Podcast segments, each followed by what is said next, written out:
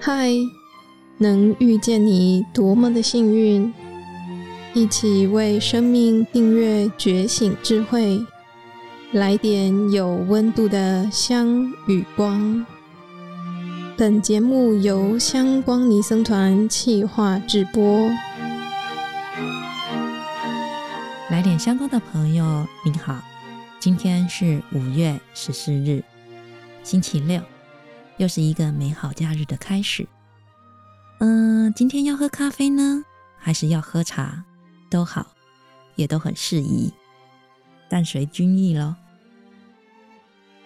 鹤冈山居志由于数量有限呢，目前已经在各分院抢购中，即将售罄。邀约对于山居生活有兴趣的您，赶紧向僧团的各分院购书，而你买书。也等同支持了香光山寺盖大殿，一本义卖价是新台币一千元整。感谢各位的扶持，也谢谢见日法师的发心，捐赠了两百本作为义卖，用以赞助桃园大溪香光山寺的大殿建设。好，准备好您的茶或者咖啡了吗？就让我们继续来聆听鹤冈山居志吧。尽管是山居岁月，但也是有应景的宴席。小年夜的时候，法师受邀围炉，满桌的精致创意料理，让法师忆念起过年对于僧人的意义。而平常虽然是恬淡的日更晚读，但种下的木瓜豆子的日常，却也有不平凡的故事可以论谈哦。此刻，就让我们啜上一口手中的饮品，让我们跟着见日法师云游去。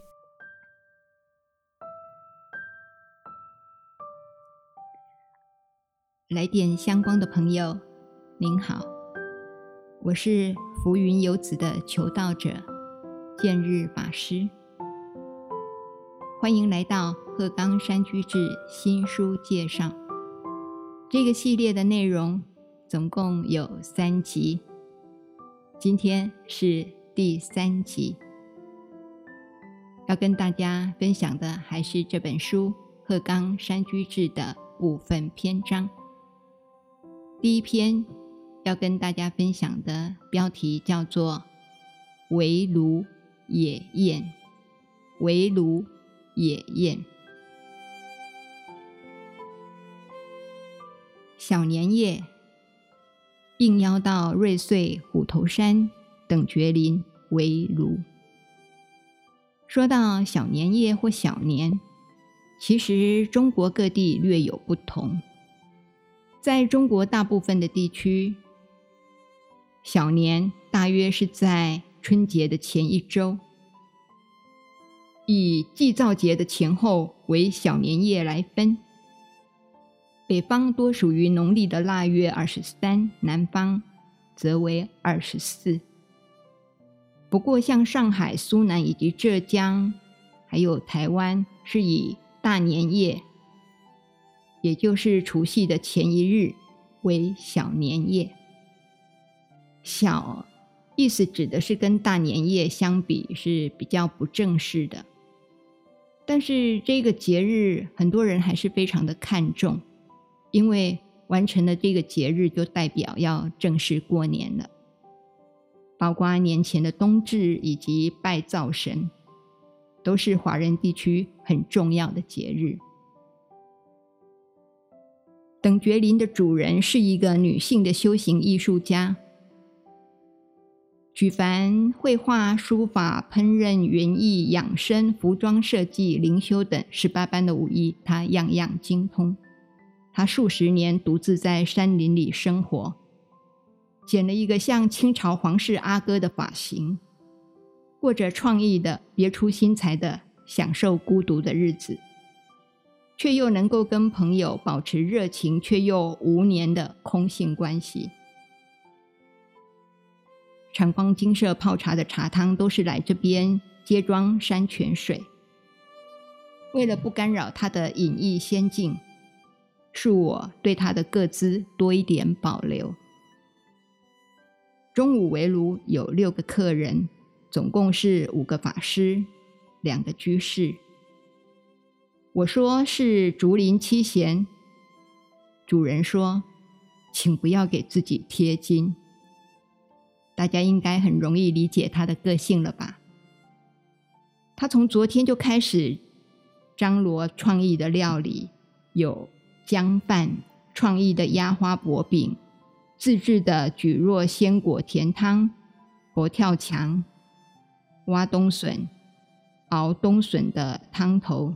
再砍制竹筒装汤加热，增添食物的微量元素。海苔卷、红糯米糕、煎素鱼排、黄豆天贝、清蒸越南的马铃薯、菇菌荷兰豆菜盘、猴头菇咖喱加味，天厨妙供啊！每一道都具足的色香味，元气十足。赏心悦目，天公也很作美，薄云之中透着一点阳光，让我们可以在庭院野餐，可以保持社交距离，真是佛祖保佑，感恩再感恩。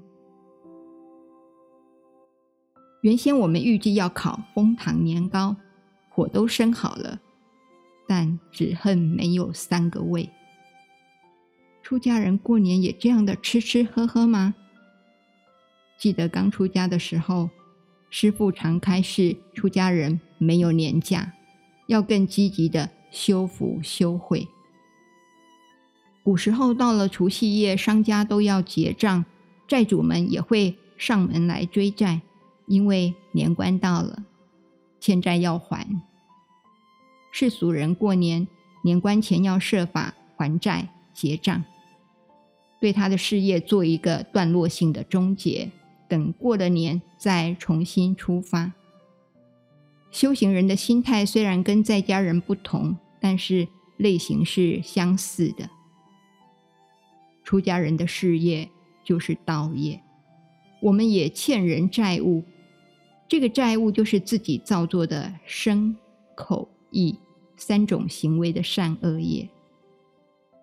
所以在除夕夜，应该仔细的审思，这一年中自己究竟造下了多少业？是白业多还是黑夜多？跟贪嗔痴相应的都属于黑夜，是三恶道的恶因。和戒定慧相应的是白业，也就是布施、持戒、忍辱、禅定、智慧等，也就是。六度波罗蜜的菩萨善业，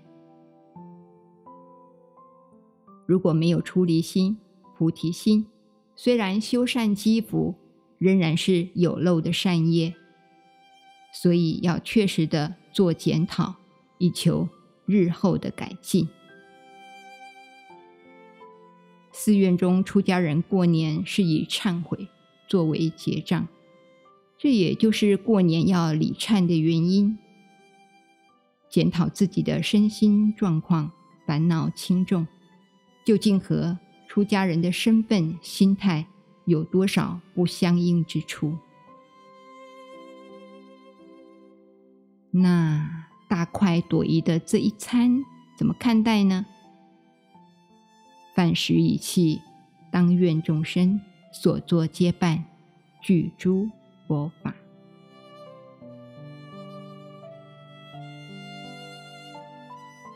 接下来要分享的这一篇题目叫做《木瓜的苦路》。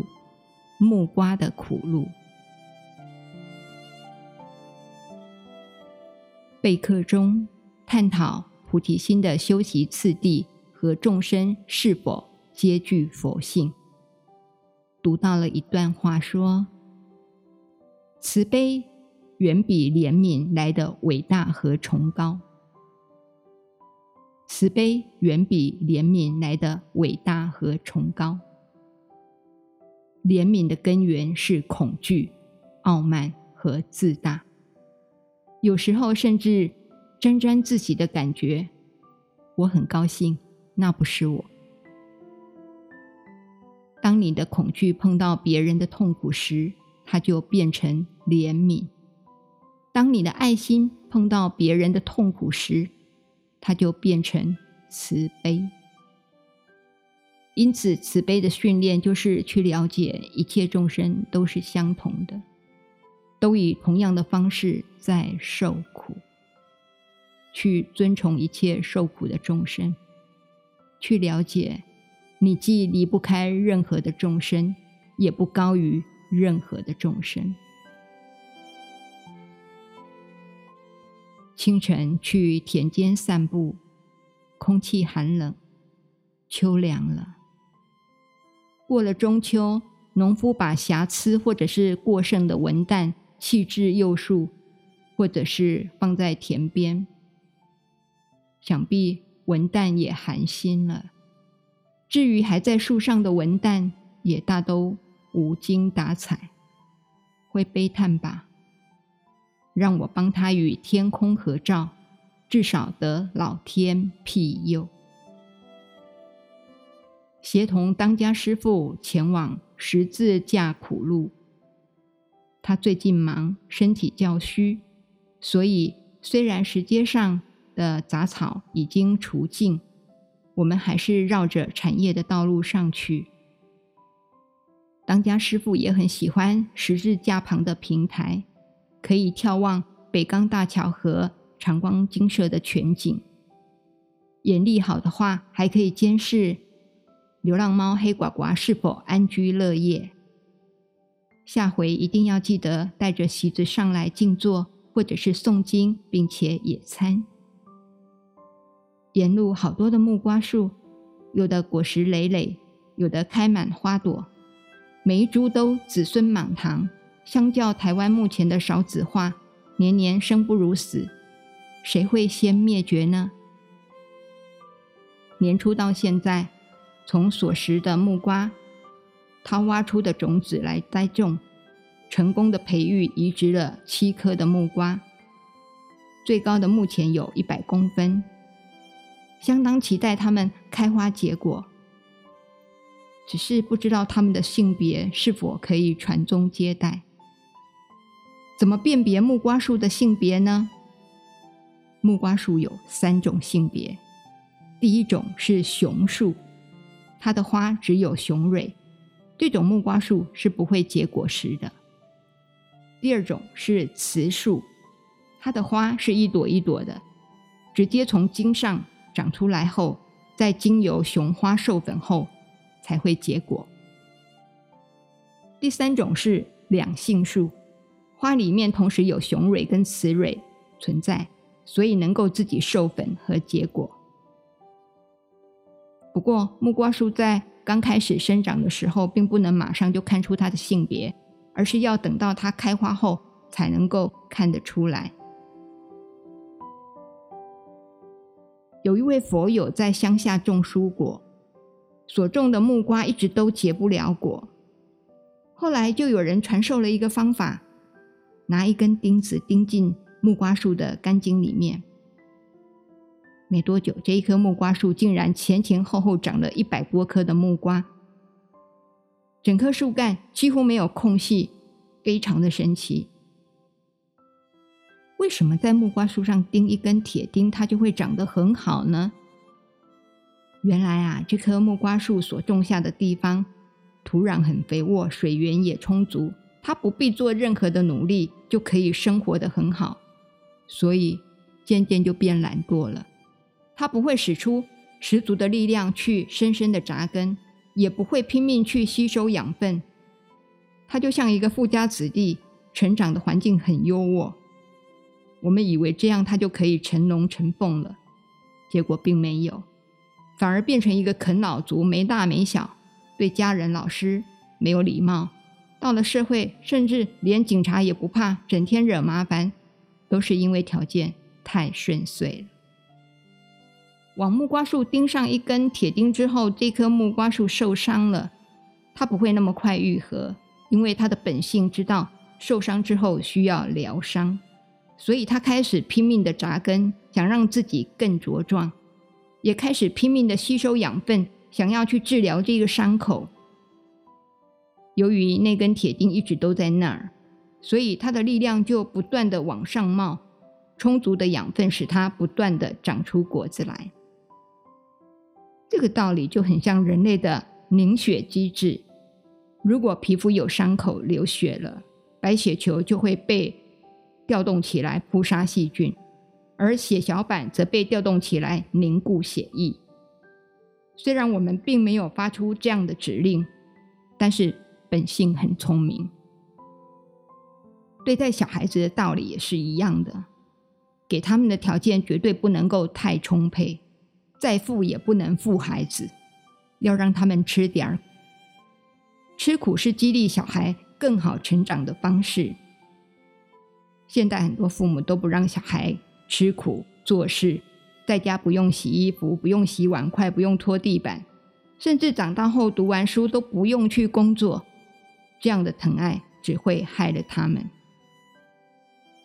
至于本人所种的木瓜树，我是不会溺爱他们的，要训练他们吃苦耐劳，经得起风吹雨打。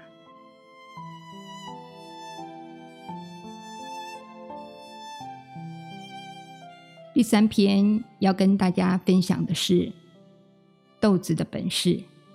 豆子的本事，两株茄子的苗种了半个月，一株长得不错，另一株当初根埋得太浅，软弱无力，就挖起来重新种植。豆子生虚了。这两天砍了竹子搭棚架，让它攀爬。刚开始我还绑了三脚架，但是实在很费工费力。于是啊，我就用懒人法，直接用摆放的方式。虽然乱架一通，但是豆子很聪明，今天全部都攀绕上杆，零失误。豆子真的是神奇的物种。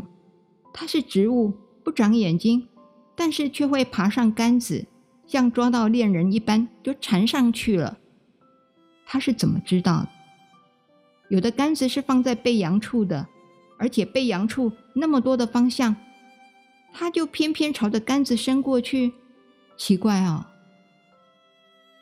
谷歌说，不管动植物，只要有生命体存在，它就有知觉。就像蚯蚓没有眼睛，它是靠头部向前探索的知觉去改变方向；而含羞草一碰它，它就会把叶子闭起来，也是一样的。藤蔓的植物想要向上，就只有靠附属物引体攀爬。一旦触到了向上的杆子，它就会以触须来缠绕。可为什么它能够找到附近的杆子呢？因为挂在空中随风荡的头，一旦感知周边有杆子的挡风和遮光，它就会伸展。触须随风荡到杆子边而抓住，它的触须就能够方便缠绕，把它绕紧。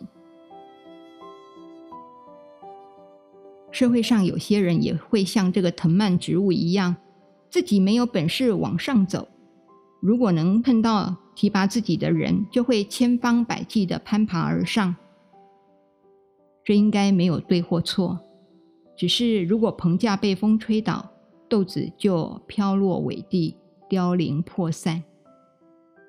有些人有顽强的意志力，坚持尊严的生活，不攀附，不迎合他人，不需要别人的帮忙，仅靠自己的实力就能够战胜一切。佛法说修行要随缘而不攀缘，两者有时候很难辨别。攀缘是自己有心去做，而且是勉强去做；随缘是缘成熟了。就像印经，我只有一块钱，人家印经的时候，我可以随喜，这叫随缘，这个应该要做。如果自己有足够的钱，一次印上千册也可以。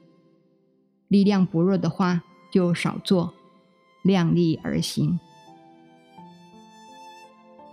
不要计划的太多，才能够清静。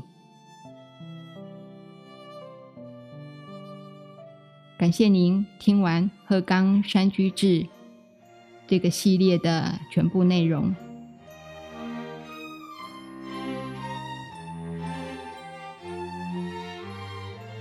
感谢你的聆听共学，愿香光宝藏一路陪着你，前往内心向往的方向。